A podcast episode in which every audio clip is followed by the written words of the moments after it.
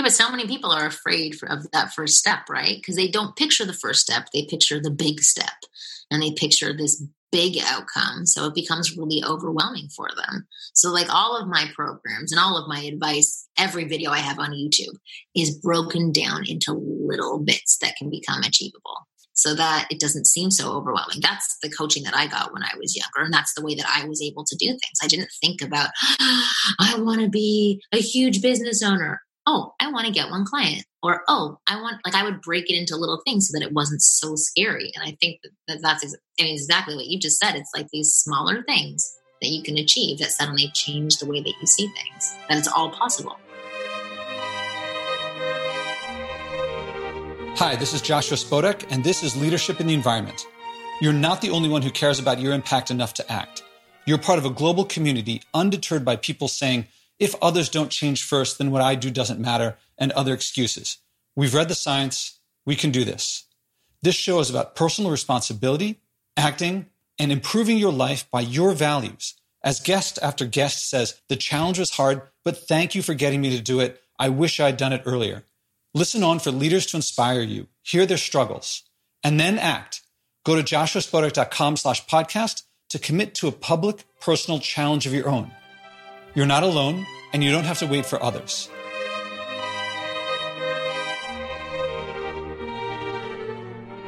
After recording with Brad, and I recommend listening to my episodes with him, he suggested inviting his longtime friend and colleague, Marni, a woman who coaches men on attraction, dating, and things like that. She pioneered coaching men in this area as a woman, as you'll hear in our conversation, helping transition the whole field from pickup artistry in ways that you'll hear her describe into something more about developing confidence and you'll hear it describe what it is now. Her 14 years of experience led her to an expertise and an understanding and skills and insight and fun that are unique in the world into seeing how men are trying to learn how to relate with women and opening up with her that they don't open up or we don't open up with almost anyone. And she shares these things. I predict that you will find her story fascinating. And on a personal note, I'm continuing the opening up about my practicing and coaching dating, attraction and seduction, things like that. So you'll get to hear me opening up more with her and more of my evolution into in something very important to me where I felt vulnerable and am well, you'll hear me talking to her about it. Welcome to the Leadership in the Environment podcast. This is Joshua Spodek. I'm here with Marni. Marni, can I use your full name or is, is it Marni Wingirl Method? It's Marni Wingirl. I mean, you can say Marni Kinrys. I just find that a lot of people have difficulty saying that. So I try to make it easier on them by saying Marni the Wing Girl. Well, glad to have you here. And maybe if you don't mind starting off by sharing a little bit about what you do for people who haven't heard of you before. Yeah, I I don't even like using the word coach, but I coach men on how to attract and understand women so that they don't have to be jerks and they don't have to be wimps. I help them become a stronger, more confident, and comfortable version of themselves and give them the skills and tools they need to get what they want with women. And you, have been doing it for a while. Oh my God, for so long. Yeah, don't show the video of this. They're going to see like an 85 year old woman or what they think is. Uh, no, but I've been doing this for a very long time. I've been doing this for 14 years, which is crazy. And what's it like? I have a feeling when I started doing this stuff, and, and let me get some background also. Uh, Brad, who was on this podcast yeah. a couple episodes ago, he put us in touch to just to talk because I've known because I know a bunch wonderful. of people in the field because yeah. he's wonderful. Yeah. And um, Oh, by the way, it's audio only. Okay. Uh, so they won't see. Oh. And, oh, so I'm 24. That's what. yeah. and and he said, get in touch. And so we're talking now. And I'm kind of curious. I when I got started, I felt like totally misunderstood, and I felt like I was alone. Uh, like I felt like everyone else understood things that I didn't. And I have the feeling that you have gotten an understanding about men in a situation that that aren't particularly successful in their relationships with women. Yeah, for sure. I definitely have. It's it's been wonderful for me for my own relationships and my my own experiences with men. Yeah, getting this little bit of insight from the people that I work with. Oh, that sounds like there's stories there. Yeah. How so? Well, because I'm a woman and I don't typically get to hear men pour their hearts out to me. I got to hear everything from their side, their perspective, and not them being angry or them being bitter, even though there was some of that going on. I got them, you know, really opening up and being vulnerable towards me. And that was very interesting. I had had experiences with men in my past.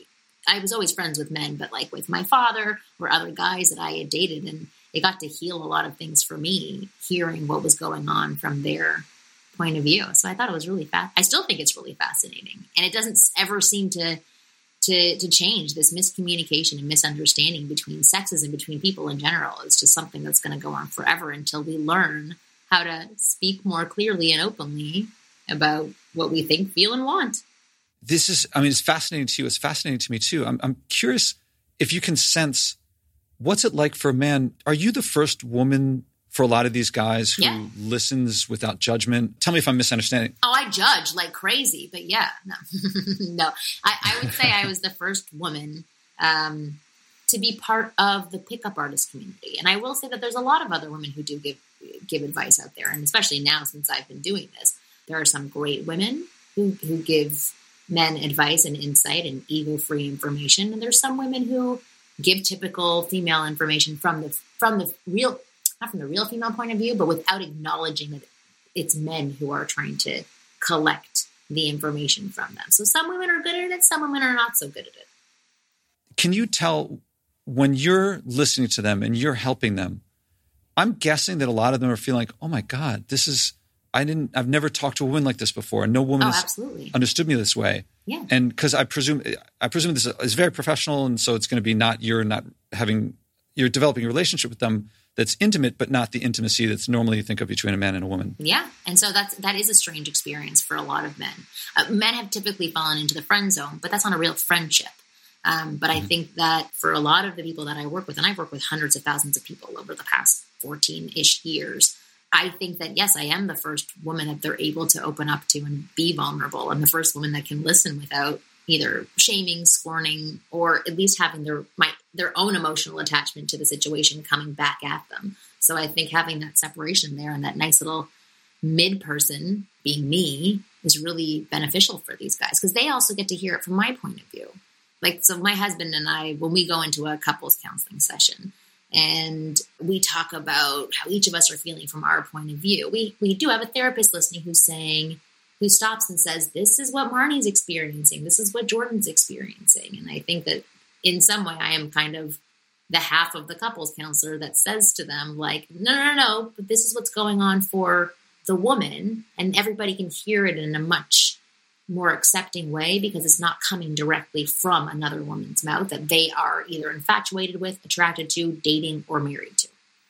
Uh, before we started recording, I'm really, this is really intriguing that um, I'm trying to think of how I haven't had the conversation with the woman that you're talking about all these guys having. And I can't believe okay, you've been doing it for a long time. The demand remains and is is is probably getting stronger all the time. Oh my gosh, yeah. How come this doesn't blossom into a full industry? Or is it that, it I, that I'm not aware of? This is a of, huge industry. The dating and relationship world, it's a massive. In the particular, the female wing girl type of I'm not aware of too many women who are coach men in the way that you coach men. I know a lot of guys who coach guys in this way. Yeah, there's there's a there's a lot of women popping up there that that do more formal coaching instead of just going on YouTube and giving advice. There there are a lot of others out there for sure because I think mm-hmm. it's the same way that a lot of men coaching women that's popping up as well, like Matt Hussey and um, Evan Marc Katz, like they do wonderful work for coaching women because they have the male perspective. And the, the thing is, and I've always said this, I think that there is room for both types of coaches. There, if a guy's going to, guys need mentors. They need to see a visual of something at certain times so that they can either replicate or at least feel what it feels like to and be in close proximity to somebody who is being successful with women but they also need that other 5 to 10% that that male coach is not able to provide to them. And sometimes a lot of the guys don't need that 5 to 10% but it, it does eventually end up biting them in the butt later on down the road when they get into a relationship. But the yeah the 5 to 10% that myself and other female coaches offer i think is priceless. And vice versa when any of my girlfriends have a major issue with a guy i can definitely help support them and care for them. And I can definitely give more insight now that I've been doing what I've been doing for the past 14 years. But if it's a real issue about what that man is thinking and what his intentions are, I say, ask my husband because I don't have that little bit of information and all like the little nuances in your brain and the way that you act and the things that you do. I'm still going to be res- responding and seeing whatever situation it is from the female point of view and from my own experiences. Granted, a lot of my experiences now are also the male experience, so I get a bit of that information, but it's it's not the same as having it directly from a man's mouth. A man who was very successful with women and who's done all the things that guys are doing. So, you know, it's wonderful to have both perspectives.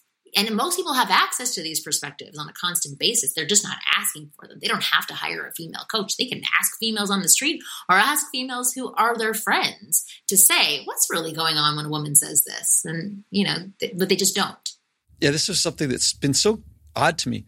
I've lived in a foreign countries for periods of time. And when I'm in France, say, I can, I'm not French. I didn't grow up in France. I don't know exactly what it's like to be French. But if I see a French man doing something, I can kind of simulate what it's like to be French and imagine. Yeah. I can get what they're doing. Now, I've been around women more than I've been around French people. Right. And it will never stop that, like, no matter how much I learn about women, I, I can simulate as best I can, but I, I can never get it. Like, because always... you're not a woman. Yeah. you don't have the same hormones. You don't have the same built-in evolutionary biology. It's it's just it just is like yeah. You're and at the at the end of the day, even though you might be able to emulate French, you're not French. Like even mm-hmm. if you live there for eight years, you're still not French. Like a real French person is going to say like, you're not French. You get it on a certain level if you immerse yourself in living in France, but you still don't get it at that extreme level. So, and but yeah. that's okay. You're it's just about learning and experiencing and at least being open to try to want to understand those things. Yeah. And there's another thing that happens too, which is that sometimes to emulate what it's like to be a woman, it's uncomfortable. Like I don't want to like yeah. um generally there's there's there's a difference between men and women in uh submission and dominance. And for me to imagine like what's what it's like to be the opposite is for me like ah I don't want to be that way. It doesn't feel good at all. Oh, thanks for putting down my gender. But, no. well, it's a match between me. It's no, not I'm, joke, I'm, joke, I'm yeah. joking with you. No, but I'm the same way. Like I don't. There's certain points in my own relationship where I don't want to step into the masculine role, where it's it's icky for me. Where I'm like, I don't, I don't want to be the guy. I don't want to do this. And there's a lot of women who say that as well. Like, I know that you want me to just approach and you want me to call and you want me to ask you out, but I don't want to be the guy. I don't want to be the guy and mm-hmm. that's a it's a very hard space for women as well. They can do you know be dominant independent. They can be very assertive. But to have to step into that masculine role for many women is is is either challenging or something they don't want to do. Is it there's like no short this is such a wealth of it's so intriguing and so interesting. And now talking to you especially before we started the recording when i was like oh, I've, I've always been worried about connecting my name to dating coach because because a lot of here I thought a lot of people just be like, okay, some people just say pickup artist, misogynist, trickery, it's all scamming. It's and I do this coaching with executives and all this like teaching at NYU and Columbia and stuff. I've always been worried, like, what if it gets tarnished? And and it's held me back from sharing all these things. I understand that. I compl- sharing I, them publicly. I understand that. And but now always this happens. And I, I knew that this would happen, which is that once I start sharing, I'm like, ah, why didn't I do this earlier? Well, I think maybe the thing is, is that maybe you had a certain perception about that as well. So it's like if you believe that, then maybe they believe that on an even more heightened level. And then, because I would say I, I was very similar, you know, because in the past, most of the male industry for dating advice was pickup artist and, and there was a really bad name around pickup artists. And when i would say i was the you know first female pickup artist right away that's got a, a, a million things attached to it. But there were certain moments and certain audiences when I would speak to them, like meaning groups of friends or groups of new people that I was meeting, where I'd be like, maybe I shouldn't say that that's what, not that that's what I do, but that's the industry that I'm a part of. So I would I would tweak it in different ways. I would I was always proud that I was I was coaching men how to understand women, but sometimes I would say, yeah, I was like the first female pickup artist, and then for other people, I'd say I coach men on how to attract women without being a jerk or without being a big wimp, and you know that was more appealing to people. No matter what, anytime I ever said what I do, people's ears perked mm. up. If some people were disgusted yeah. or turned off, that's on them. But if their ears perked up and it almost always starts an interesting conversation about dating relationships, that made me very happy. Well, I had this, I guess I had a preconceived notion, which might be the case. I'm not sure. I, am curious your thoughts. The label misogynist, if it were applied to a man as opposed to applied to a woman, people accuse you of that a lot or yes, and I'm a, I think I'm a, I, I am a self-labeled misogynist sometimes. Um, not like because I do have some views that women may not like, not necessarily ones that belittle and put down women, but just I do speak up for men a lot. So I have yes been labeled as a anti-feminine, anti-feminist, and misogynist before in the past. But I I'm a pro-humanist is what I am. So I'm not anti or pro either gender or any gender. It's just being pro-human. And do you think I'm I'm uh, overly cautious or overly nervous that if if a man gets called misogynist, it sticks to him more than if a woman gets called misogynist? Yeah, but you can quickly diffuse that. If somebody wants to label you as misogynist without hearing how you really think about things, then what does that label them as? Right? That's a closed minded, guarded individual who is not open to change and very stubborn. So you can just put that back. But if you if you're standing in front of a person and you're expressing your points of view and they view it as misogynist and you think you're coming from a really authentic place and you're being as fair and open as possible and still being honest about things, then like who cares if that's the label that gets thrown onto you? Oh, well, I'm thinking if I'm teaching at NYU and someone says that to the dean and the dean is like, oh, we can't have that here. But they could say that about anybody who's standing up on stage. Some scientist who gets up on stage to do a presentation may may say, hey, lady, come and stand up. And some woman in the audience might be like, I did not like how he made that statement. That was extremely disrespectful to like you. It doesn't matter. I, I just think that you are a dating coach. You had your own experiences and you collected a lot of information, did a lot of research to get to the place that you are now. I wouldn't see that as a negative. If somebody does have an issue with that, then I mean, that's their issue, not yours. I'm just trying. I guess I'm trying to coach you right now, but I, but from from yeah. the stance of understanding, if you're going to speak at NYU or Columbia or somewhere else, I can understand why why you wouldn't want those things. It's not that if I'm going to speak there, I get a paycheck from there, which right. could go away. Right, and I understand that. They could fire it, me, you know. I don't know. I did, this is like a whole other political conversation about like whether I know I, or not you aren't a misogynist, or I don't know, are you a misogynist? I don't think so. Okay, I mean, so, no.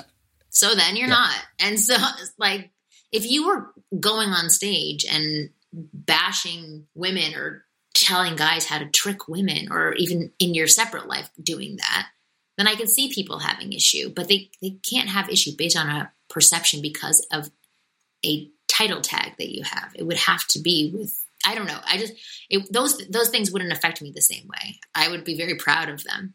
This is my. I, I've just kind of had a certain model for how things might happen, and I'm only now talking about it. I mean, I'd have the conversations of talking about men and women and attraction and what attracts and what doesn't attract and how to learn these things. I've been doing. I've been having those conversations for decades. Yeah, it's called anthropology. Other guys. and this part, the the coming the coming out, if that's the right terminology, is is that's a more recent thing. I'm kind of working through some stuff that I just kind of took for granted. Yeah, I get that. Uh, I have this model of uh, the Charles Barkley spitting thing. Do you know about Charles Barkley? Okay, you know Charles Barkley. yes. Why is he a spitter when he talks? I forget if I said this to Brad when I was recording that conversation. All right. I, lo- I love Charles Barkley, by the way. And do you love him in part because he says things that other people would get fired for, and then people love him for it.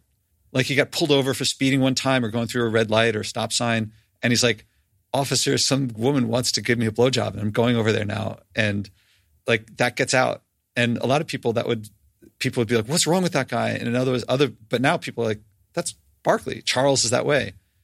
see, I don't see it as he he gets out of things that other people wouldn't. I see it as he takes chances and he puts out the truth instead of trying to cover it up. And sometimes people respect that depending on who your audience is. I love that. That's what I love about him. I like that he that he doesn't have a filter. And if he has a filter that insults people, I think he's okay with that. He also knows how to like walk that line and not go too far. At least that's what I've seen from his 50 plus years of doing, or I don't even know how long he's been like, um, not an announcer, but uh, whatever it's called. Uh, analyst. But yeah, I love that he just says what he wants and believes. I think that's amazing. And there's there's no uh, editing for him, which I think is just awesome. And he's also not disrespectful at the same time. He's he's not a jerk. I don't think he is a jerk. I think he just says what he thinks and doesn't really have that filter. But I think the filters that he subconsciously has are at least telling him not to say certain things or that he doesn't believe those certain things that are that extremely hurtful and harmful to other people. I love that about him too. I think that's the people who love him. That's, I mean, certainly his basketball skill and that too. So it turns out he, as a child growing up, was very shy and was not like that. And I think one of the big things that made that happen was the spitting incident. So this is early in his career. He's playing somewhere, and some fans are uh, taunting him, heckling him. Mm-hmm. And I guess he's young enough at the stage that he doesn't. Later, obviously now he the fans are taunting him. Great, whatever, do whatever you want. I'm I'm a basketball player, and one of the greats. So they're bothering him, and epithets are, are tossed around and things like that. And at one point, he goes over and I think people thought he was spitting on the people, but he spat like on the ground in their direction. Mm-hmm. And inadvertently, it gets on a 10 year old girl who was like there. And so, headlines the next day Charles Barkley spits, spits on 10 year old girl. Right. And there's some interviews. If you go online, it's like uh, Pat Riley's interviewing him. And, and I think he says, like, even my mom was like, Charles, we're not backing you up on this one, spitting on a 10 year old girl. And there's all the middle steps, but like he became friends with the family and he could have backed down and he he could have attacked, but he didn't. He he befriended them, and he I think it was a big part of a transition that it was like a, a, a crucible that he went through, something like that. And I think there's a lot of people who've gone through crucibles like that to be able to speak authentically and genuinely without uh, to be able to become Charles. I'm not sure. I don't know what you know what the impetus was for him to suddenly just be like, okay, now I can say whatever I want. But I think any experience like that where you have to be vulnerable in the public, yeah, is going to open you up a little bit more. I don't know if you watch the show This Is Us. Do you watch it? Mm-mm. Okay. Well, it's a very cute show. It's like one of the two shows that I watch on television. But the other night, there's this, um, I think she's like 15 or 14, little girl on the show, and she has come out to her family that she's a lesbian. And she was sort of freaking out over Thanksgiving because at her school, there's this um, big thread on Facebook or Instagram or something that people are putting up their crushes on Instagram and putting up pictures. And so she starts talking to her uncle and says, you know, I could just jump in and put up a picture of a guy and not say anything. But if I put up a picture of a woman, I'm saying a hell of a lot to those people. And so her uncle said, You know what? Come with me. We're going to go get some food. And she's like, Okay, well, we're going to have Thanksgiving. Anyway, so they end up going to this drive through. And he says, You're going to come out to the drive through person when he asks you for your order. Uh, like a random person. Right, a random person. He's no like, consequences. He's like, You don't have to come out to 100 people today. Come out to one and see how it feels. And so he placed his order. He ordered some French fries and a burger. And then she goes, "My name is Tess, whatever, and I'm gay." and then he goes, "Okay." Do you want ketchup? and so then she just had this big smile on her face. And later on in the show, they show her, you know, putting up a, a picture of a, of a woman on the thread that's going on on Instagram. And like those little those little moments that give you a positive response from people, or at least just a response from people, help you to navigate the world. Because before you have all these reactions or responses from people or just experiences in general that have feedback from other individuals, you don't know how it's going to go. You have the story that you're telling yourself in your head, which is limited because you haven't had to do a lot of things yet as you're younger and you get older. So, experiences like that one help to open you up in different ways. Oh, people aren't so you know rude about things people are very open to me being gay there's all these that those lessons that are learned that your brain like starts to reprogram itself so that you can start to see things in a whole new way which i find fascinating like i love how the brain works i think it's absolutely amazing but maybe that's something that happened for Charles Barkley as well. He's like, oh, wait a second. The whole world hated me for 10 minutes, but then I apologize and I'm actually like becoming friends with these people who I had done this thing to and they're so forgiving.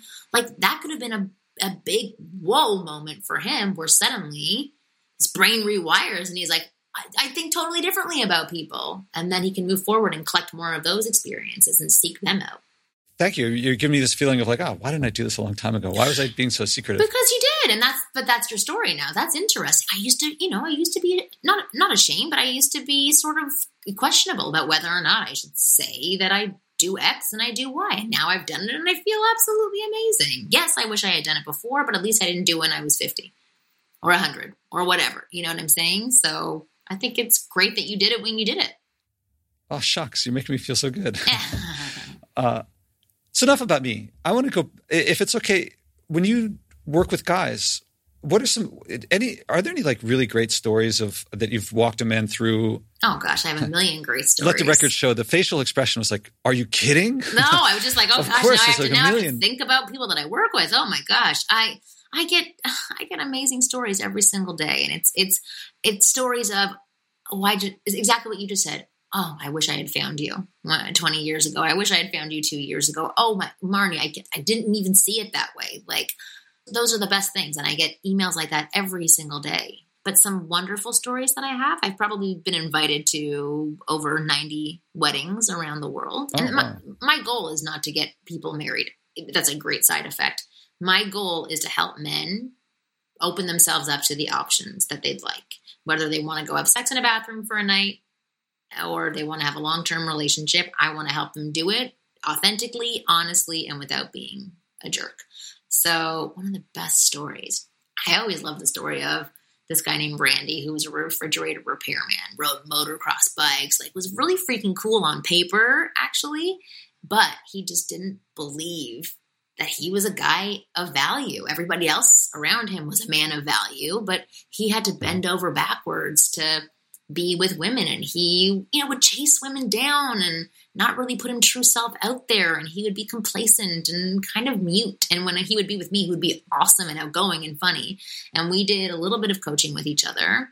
And then about three months after we had done some coaching he ended up meeting his now wife and i think i think mother of two children.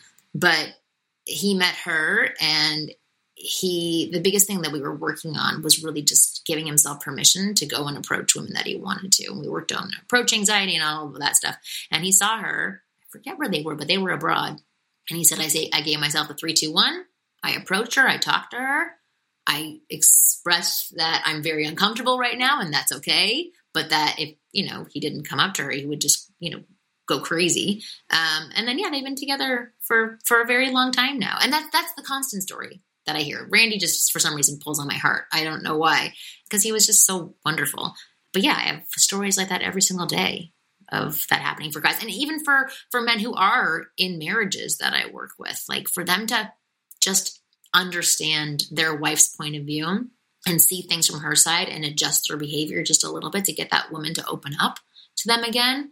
I mean, that's a huge reward since I am a married woman who is in a very similar position with her spouse because that's what happens in marriage. It's wonderful to hear that somebody's successfully doing it and getting like a good day out of their marriage. I can't help but read.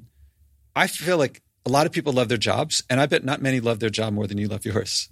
I'm reading like a real joy in what you do. I do. I have. I love. I've been fascinated with people forever. So thank you for saying that. Yeah, it's crazy. I've been doing this for a long time, and I really like it. I just like helping people and I, for some reason, really like helping men. I don't, I don't know where that comes from, but yeah, I love, I love my work. It's if I have to have a job, this is the best one that I would ever have. And you really blazed. A, I can't. I guess you didn't completely blaze a trail. You're not the only person, the first person, the first woman who's ever helped men. No, but well, certainly... I, I was the one who was out there, the first one out there doing it. Yeah, for sure. But um, and so you had to rewrite a lot of stuff. I will say, I feel like I had a huge part in transforming the pickup artist community to a more open community that wasn't so underground and so fixated on routines, techniques, and tools.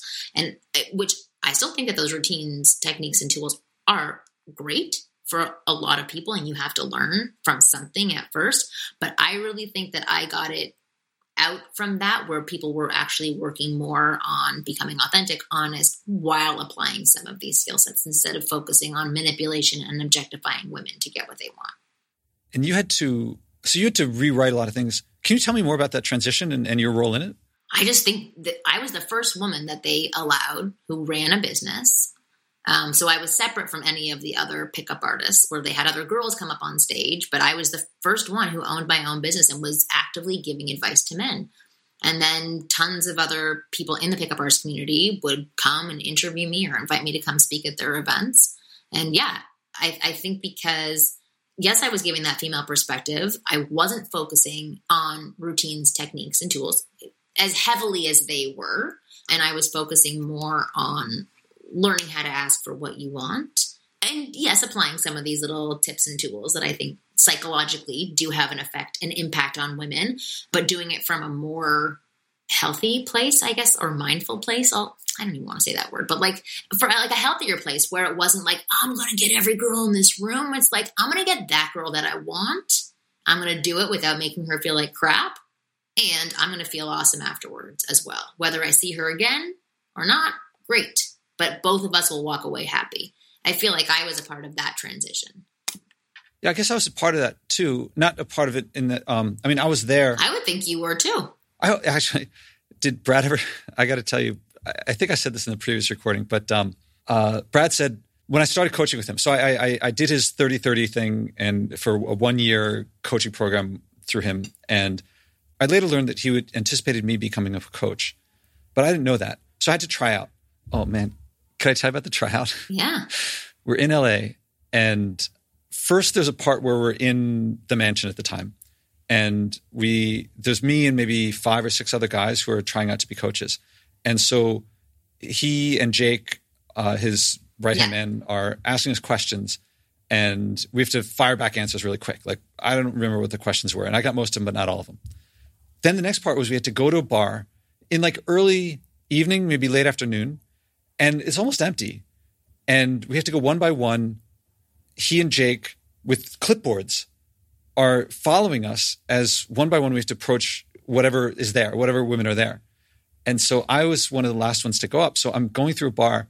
There's it's got like five or six, ten, maybe ten women, I forget. And they've all been approached by the people who learned from the same techniques. And next to like five, ten feet away are these two guys who are like what, six five, six six, dressed like rock stars, writing stuff down, watching you. Right.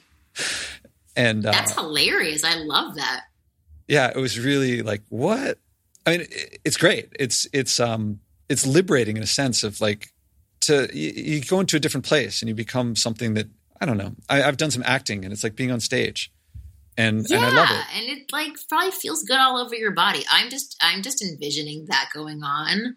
Like how much fun that would be yeah, I got invited to Vegas. First of all, to be Brad, and then for you, like you just because you you you've built this camaraderie with all these guys as well. So you're you're not thinking about the women. You're thinking about you having a good time and you maybe proving that you can be a coach. So you're taking all this. It's like a form of meditation, actually. It's taking all this focus off of the women and putting it back into your hands, which is where it should be. Of like, I want to be a coach, and I want to have fun right now, and I want to impress my friends. That that's where it should be coming from. I mean, maybe there's other places it could be coming from, but that's where it should be coming from as opposed to what does she want? How do I approach her? How do I impress her? Blah, blah. Things that you're never going to know about a woman, but you were doing these things for you.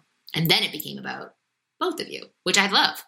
Yeah, I will say that it, there, there was a transition that I can't, for people who know what a flow state is, it, it was like, first I'm nervous, then I have to do a couple approaches. And then, then what you said, kicked in. Oh yeah, I'm not. Yeah. And so Brad comes up to me later. He says, "Okay, you're hired." And he says, "Josh, every guy who sucks, and I forget exactly put it. Guys have excuses for why they suck." And he says, "If a guy thinks that he can't do it because he's short, and a tall coach coaches him, he's like, "Yeah, you can do it because you're tall, but I can't because I'm short." And he says, "Josh, I want to have a guy who has every excuse that I've heard from whatever clients." So he goes, I want a short coach. I want a bald coach. I want an Indian coach. I want a Chinese coach. I want all these different coaches because these are the excuses that people give. And he looks at me and goes, Josh, you're my old coach. Because, I mean, I started, I read the game when I was in my mid 30s. So this is like 10 years later. I'm in my mid 40s. And no, earlier than that, maybe late 30s, early 40s. And uh, yeah, so I mean, I was in New York, so I got a lot of the New York guys. Oh, I'm actually surprised because looking at you, how old are you? 48. What? Oh, I didn't think that. I thought you were 30s. I'm so flattered. Yeah, you actually look young. So screw Brad. Yeah. You're not his old coach. Maybe I will post the video then Seriously. because I'm so beautiful. And yeah. so I because I was in New York, I got a lot of the New York guys, but I also got a lot of the divorce guys and the guys who had been in long Mm. relationships and and I remember one guy he was he'd gotten divorced and was still living in the same apartment as his ex-wife hmm and he felt like he couldn't bring a woman home because I don't I, this part I didn't get but it made sense to him and I just had him do a couple approaches and and he you know a girl smiles at you and suddenly all the beliefs hmm like this one thing that you thought was impossible means that all the beliefs that told you it was impossible are wrong. And you feel at a gut level, plus you feel the smile. It's such a, a great man. Yeah, but so many people are afraid for, of that first step, right? Because they don't picture the first step; they picture the big step, and they picture this big outcome. So it becomes really overwhelming for them. So, like all of my programs and all of my advice, like every video I have on YouTube, is broken down into little bits that can become achievable, right? So that it doesn't seem so overwhelming. That's the coaching that I got when I was younger, and that's the way that I was able to do things. I didn't think about, I want to be a huge business owner. Oh, I want to get one client. Or, oh, I want, like, I would break it into little things so that it wasn't so scary. And I think that, that that's ex- I mean, exactly what you just said. It's like these, these smaller things that you can achieve that suddenly change the way that you see things, that it's all possible. Yeah, th- this teaching technique is, I mean, you sound a lot like when Brad talks about it. His pedagogy is really sound. And I mean, now he's moved on. And if you look at how I teach leadership now, it's this the style, the technique is very much how I learned attraction and seduction and things like that. I needed it spelled out, like first do this, first do that. Like I remember when a guy was like, "Have you ever thrown a girl against a wall?" I was like, "Whoa, that sounds crazy. What, huh?" And then he's like, "Okay, she's going to be standing here. Your arm is going to be here. You have to put your feet here. You have to put your feet there. You have to put your hand behind her head." And I was like, "Oh, I can see how it works." Mhm. And then one day I did it, and the girl, oh man, I remember thinking like, "What am I doing? Is this like violent?" And and she was on my right, and the wall is on my left, so I spin around, and she's against the wall. And the look in her eyes was just like, I don't know what you just did, but But keep like doing it. it. Yeah. Yeah. And I was like, that just rocked a whole part of my vision of women. I'm sure it rocked her world as well. That's the whole point, you know? It's Yeah. something magical. Do you teach guys? Is that is Kino a part of part of what you teach? Yeah, I definitely teach touching. I wouldn't say yeah. it's like a heavy focus of mine because most of my coaching is done.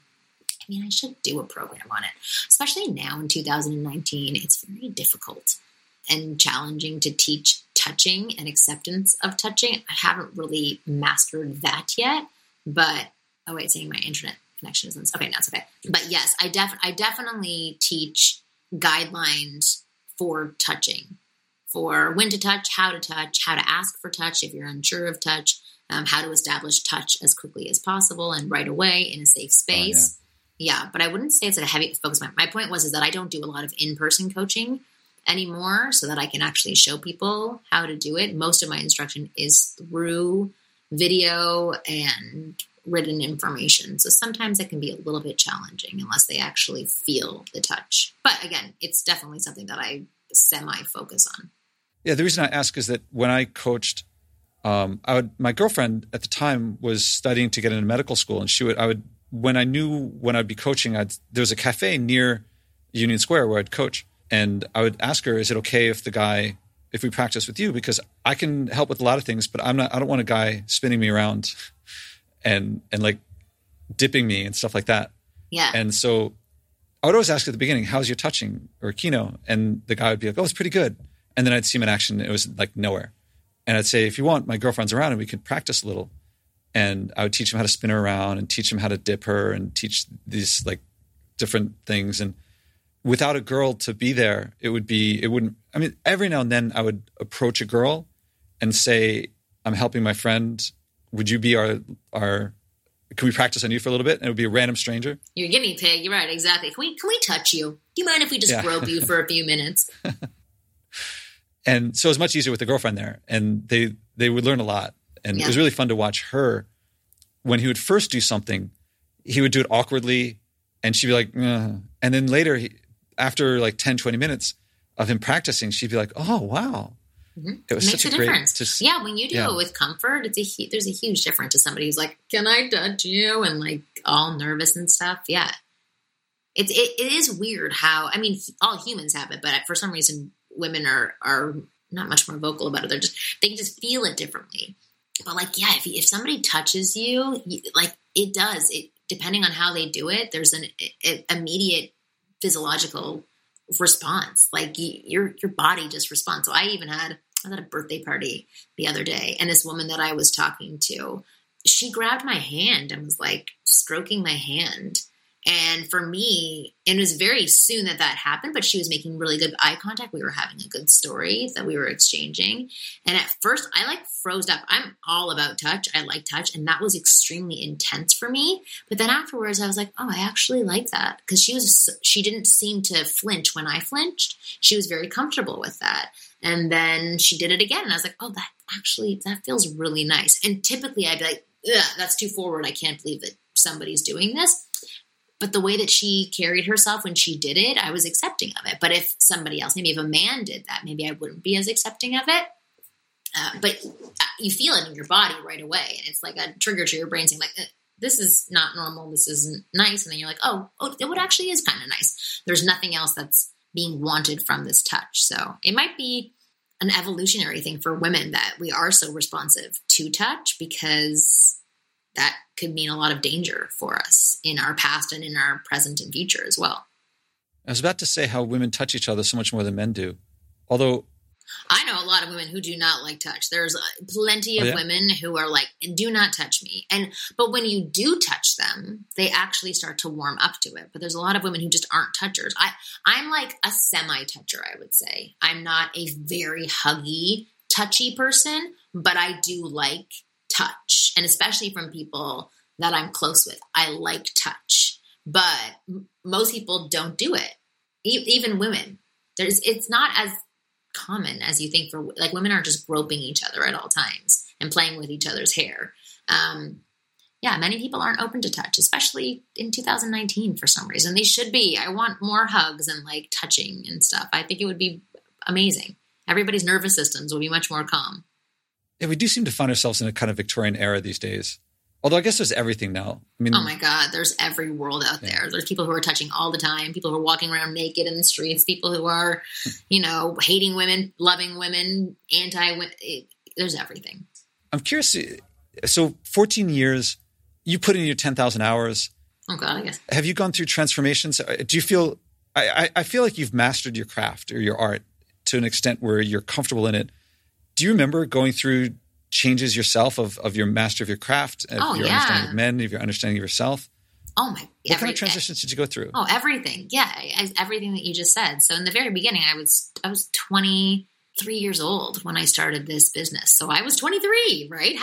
I didn't know myself at 23. I thought I did, but I was providing advice based on what I knew at that time. And then I would interact with all of these coaches and psychologists and psychiatrists and experts and men and women and I would just and TV. You were on TV, TV, a lot. Oh, and tons of yeah. TV and tons of media stuff. And so I was collecting experiences, and at the same time, I was having my own relationship that was transi- transitioning into marriage and kids. So yeah, I'm constantly transitioning and learning and, and to, you know, be fully transparent right now.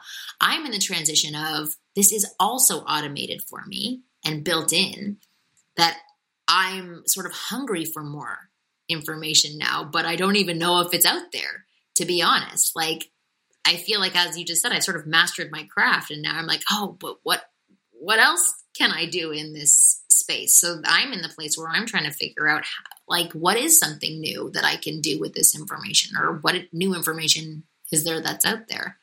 But and then sometimes I sort of feel numb to the information. Like even I, I haven't really been doing a lot of interviews lately. I used to do you know six a week.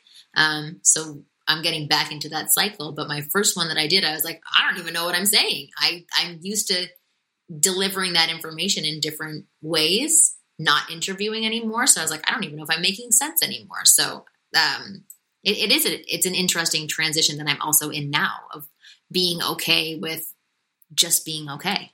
That transition that you talk, the coming next, you're not sure what's the coach in me is like, I, I can't wait to see what emerges from there. And like, I, I, like to help people through that. Yeah. Well, it's actually, so I am, I am working on this new program right now that's coming out in a few weeks. And it's something very different than what I've ever done, still in the same realm and world and it's going to be really interesting. So I'm excited to go in that new direction. Um, and then I have a I have a program coming about connection uh, as well that I'm releasing next year. So there's definitely more information that I'm I'm putting out there to people. Yeah, but I'm sort of curious to see what I do next. Yeah, it's it's a very interesting state that you describe yourself in when you have a solid foundation. Because some people they need to change because like life is falling apart. They're going to lose their apartment. They their spouse left. No, them. everything's perfect. Yeah. That's what I feel. I feel like it's just like I'm like ah, and everything's good, but everything is really good. I have a wonderful business, and I feel very solid in the information that I deliver, and that feels really, really good. I'm going to use this as a as a not segue, but a transition point to talk about the environment. So, if that's okay, if okay, yes. So, is the environment something that that you care about? Is it something that's important to you? Nah, is it something you register? Let on? it burn. Um, yes, I, oh my God. So the other day, this is me living in California. So my husband and I are as cautious as we can be about the environment. But our friend was in town. We live in Los Angeles from, from uh, Chicago. And he turned on our faucet and walked away from it. And we both dove at him saying, "What are you doing?" And and everybody there that was also in from Chicago was like, "What is wrong with both of you?" We're like, "We're mm-hmm. in a drought. Do not waste water." Like I cannot like it, it made our skin crawl. And then afterwards both of us were like, "That actually was really nice that we we did that together." Yeah. I thought that was kind of cool. So, um yes, we are definitely uh fans of the environment and want it to stick around. So we do as much as possible. As we're definitely, you know, not the best in every area, but we do as much as possible. Okay, so there's action and it's deep. It's like that was sounds like it was it was thoughtless in the sense of it was automatic. Of oh my god, we lunged at wasting. him. Like my my husband's friends were like, "We've never seen you run so fast before." Like he's usually a very slow paced guy, and they're like, "I you almost killed him by diving on top of him." Yeah, so it was like a guttural response for both of us. And you make me think of it now. I have to prepare for the. Uh, we're recording this a couple days before Thanksgiving, and when I'm with family, they they only know on or off. There's no middle with the water. So if they're going to fill a glass with water, that makes sense to go, do it as fast as possible. But also if they're just going to use a droplet, they poof. Oh, and, it, it hurts my heart every time. Every time it hurts it. I don't get it. And it's kind of funny when people come to my place. Someone was at my place a little while ago, and I turn on the water just a little bit, all I need. And like, wow, that's really interesting how you do that. I'm like, what? Like use no more than I need? Is that's not even an environmental issue for me. That's just like a harmony. Not being selfish. A, um, yes. Yeah, like anyway, so what motivates you? What when you think about the environment, when you when something when you act on it, is there something are there images that come to mind or are there memories or, or things that images that come to mind? Like honestly, I have children now, so maybe it's I want to them to not drown and burn and be suffocated by horrible air pollution or lack of oxygen. So maybe those are the visuals that pop up for me. But in the past, you know what? It's probably from my father, and his his is is driven from being uh, not wanting to spend money. So we always had lights off in our house. If in rooms that we weren't in, do not use water if you don't need to or excessive water if you don't need to. So that was sort of already programmed into me. And I don't know what my thing was that had me suddenly caring about the environment, but I would hope I went to summer camp. So we were always cautious of the environment. It was always about leaving a place better than when you came to it. So if there's garbage on the floor, you pick up the garbage, even if it's not yours. I, I, it's just something I guess that's always been built in for me. Feeling inspired? Do you like hearing others acting that you're not alone? Go to joshuaspodek.com slash podcast to hear other interviews, but even more valuable, join the growing community of people who care enough to act, not just talk. Read the list of people who have taken on personal challenges and then commit to one yourself. Don't be surprised if you end up loving it, changing more, and finding people following you without you even trying.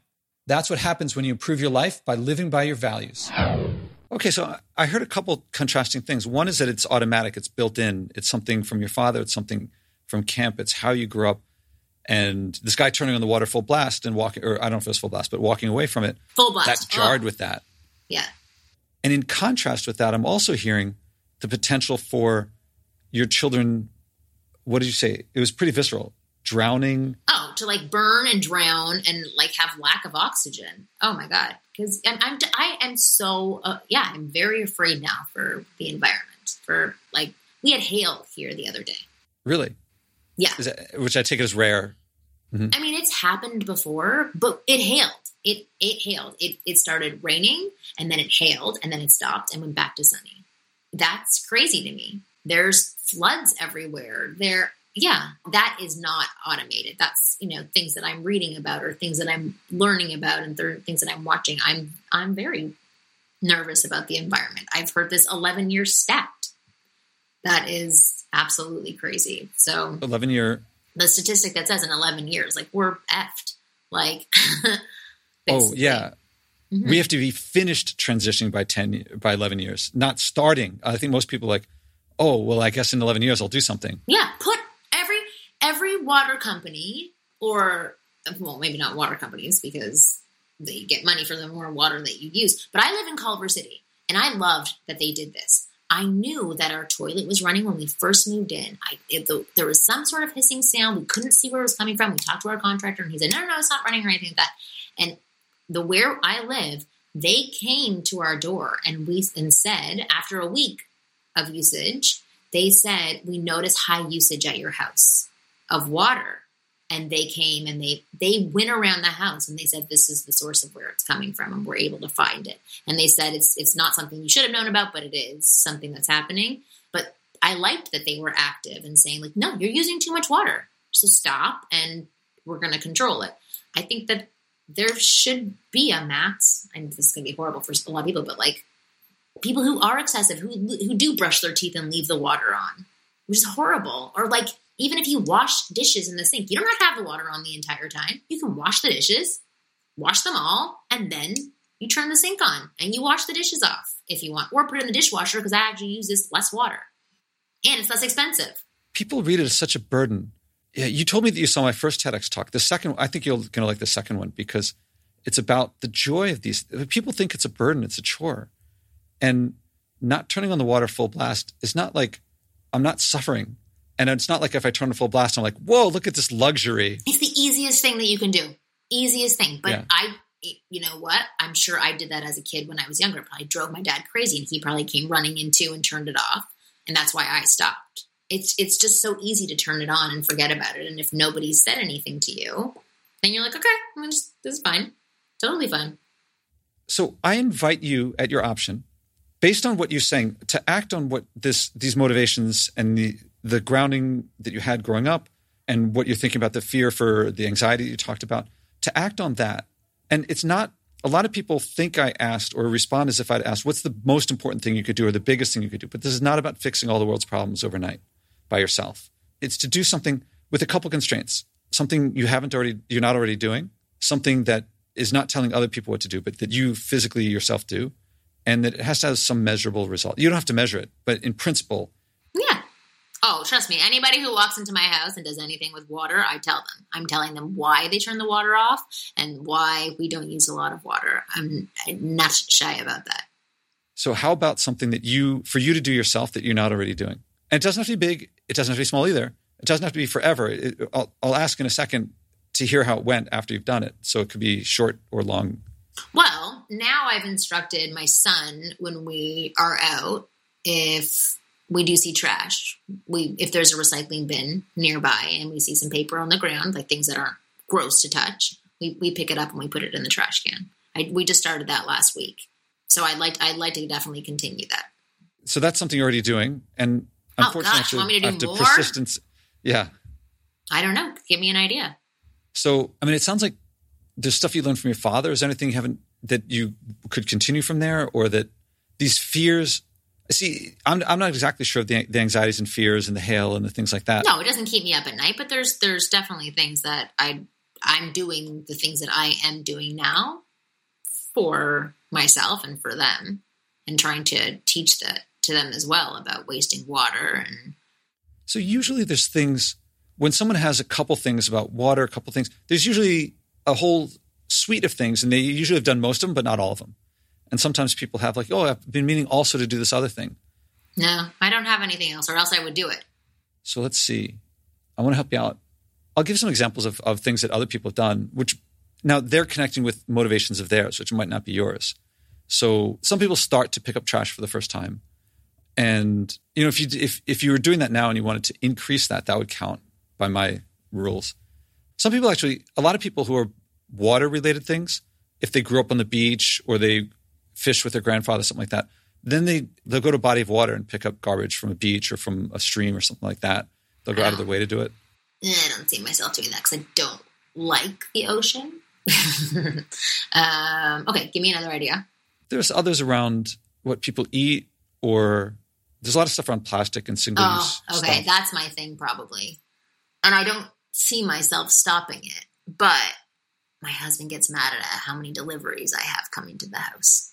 But I think that I'm actually saving the carbon footprint because there could be me driving back and forth somewhere, or there could be this other person doing five deliveries at once and reducing the carbon footprint. But I don't know. So I I've been trying to what is it called when you pull things together so that it's not like I'm ordering one thing here and one thing there. I try to collect Consolidate? them, consolidate. Yes, so I'm trying to reduce the amount of deliveries that I have. So if this is something you've been trying to do, this would be perfect. And in fact, this happens all the time. People are like, oh, you know, I have been meaning to do X. This might be an occasion to do it. And I'm not asking you to do a quantum change for the rest of your life. It could be short term, it could be long term. Yeah, Want to give it a shot? yeah. Okay, so now I say, how about making it a SMART goal? So can we make it specific and, and time bound? Is do you know this phrase? SMART: specific, measurable, achievable, realistic, and time bound. Yes. How do we make this specific and, and time bound? Well, so what I've started to do now is I collect things in my cart in Amazon. And then when I have five things or more in there, that's when I'll do an order. So there isn't really a specific time. I, I'm starting to do it right now. And instead of just saying, oh, I have two things, I'll, if they're not immediate things that I do need, then I collect them in, in clumps of five or, or greater and then have them sent. And then I, I, I've also adjusted the delivery date because the later delivery dates, if you don't have it come in one day or two days, then it typically all comes together. But if you have it, it's, if it, you separate it out, then they can come in different days. So if you do it to like the time where they give you the free dollar or whatever, if you choose a later date, then, then it comes all together in one delivery. Or sometimes it does. Well, if that's what you've already been doing, what did you want to do to augment that? It sounded like you wanted to do No, more. I'm not. I've I've started to do it. I'm not. I think I've done one order like that so far. So to Uh-huh, continue doing that, Okay, so to to consolidate your Amazon shipments into at least five, it sounds like. Mhm. And how long do you think you'd have to do this for to get a feel for how it works or not? If you want to keep doing it or not? Or, for a pattern, I think about a month. Yeah. okay, Just have to be active on it. So would you be up for talking about how about your experience in a month? Sure. But that's what I mean. That advice. Well, I just threw in some accountability there. I don't think that'd be interesting for people, but if you want to talk about it in a month, I can definitely tell you. I don't. For me, that's not like a huge enough thing. I already do a lot of the things that would be big changes for me that I could then talk to you about. But I'm I'm happy to to talk to you about how it's going in a month's time. Well, the big thing that I find is it's not the big or small, but it's the meaningful. It's Yeah, for sure. the feeling if it's not big enough, it's not worth doing, I think is crippling a lot of people from starting. And I can't say for sure. I predict that you will like it more than you think. But I can't say for sure. I don't want to lead the witness here too much. Yeah, I don't. Th- I don't. I don't think I'm going to dislike it. I don't think it's going to really have a major impact, to be honest, on me. On like, yeah, I'm glad that you're sharing this perspective because I think a lot of listeners feel that way. And I think it'll be interesting to hear the results. yeah. Okay, happy to talk about it. So I'd like to wrap up with a question. Is there anything you that didn't come up that you want to share or anything you want to say directly to the listeners before signing off? No, no, no, no. I, I, I've actually been very happy with how this has gone. Well, then, Marni, I look forward to next time and thank you very much. Yeah, thank you. And you're going to be on my podcast as well, the Ask Women podcast. I think we're recording in January, or when are we recording? Yes, It's so- January. I'm like, oh, you're making me wait so long. I know, but it's actually like right around the corner, which is insane. But yes, you are coming onto our show, so I'm excited to have you on. And also, everyone's now thinking, how can I get coaching from you? So, how, how do they get coaching from you? And I'll have all the links written down. But oh, wonderful! You, there's just there's really just one link. It's going to winggirlmethod.com. You sign up for my newsletters on the homepage, and then you can get all the information about me. And you can go to winggirlmethod.com and also go listen to the podcast. Go to my uh, YouTube channel from there. All of it's in one place. And yeah, that's it's an easy little click that you can do Nah, yeah, that's where they got all the information. I'm horrible at pitching myself, aren't I? Um, but yeah, just go to Wing Girl I can Method. pitch you that I've been listening to a bunch of your stuff, and like the funny stuff is really funny. The insightful stuff is really insightful, and it really is coming from a place that like you. It's rare to find the the knowledge and experience that you speak with, and the how do I put it? It's not heavy, you know. It's like it's really. It shouldn't be. Dating is fun. Yeah, exactly. That's people get so for many people, it's like, oh, this. How do I deal with this? It's so deep, and and you make it very approachable, very accessible. Thank That's you. what it is. Accessible. Yeah. Thank you. I really So appreciate there, that. I, I pitch you better than you do. yeah, that was wonderful. Well, I, you know what? I have a background that's very similar to all the clients that I work with. I used to be anxious, uncomfortable, shy, mute, didn't like myself very much, uh, and didn't believe that I could have things that I wanted. So I, I, I understand the heavier side of it. And I think once I started making things lighter and doing them in smaller bits, it all became easier and then fun and then enjoyable. I want to make this the start of the next conversation. So let's break there Okay, perfect. and start again in about a month. So we'll schedule the next one when we can. Okay, And I'm going to thank you again, Marni. Thank you very much. thank you.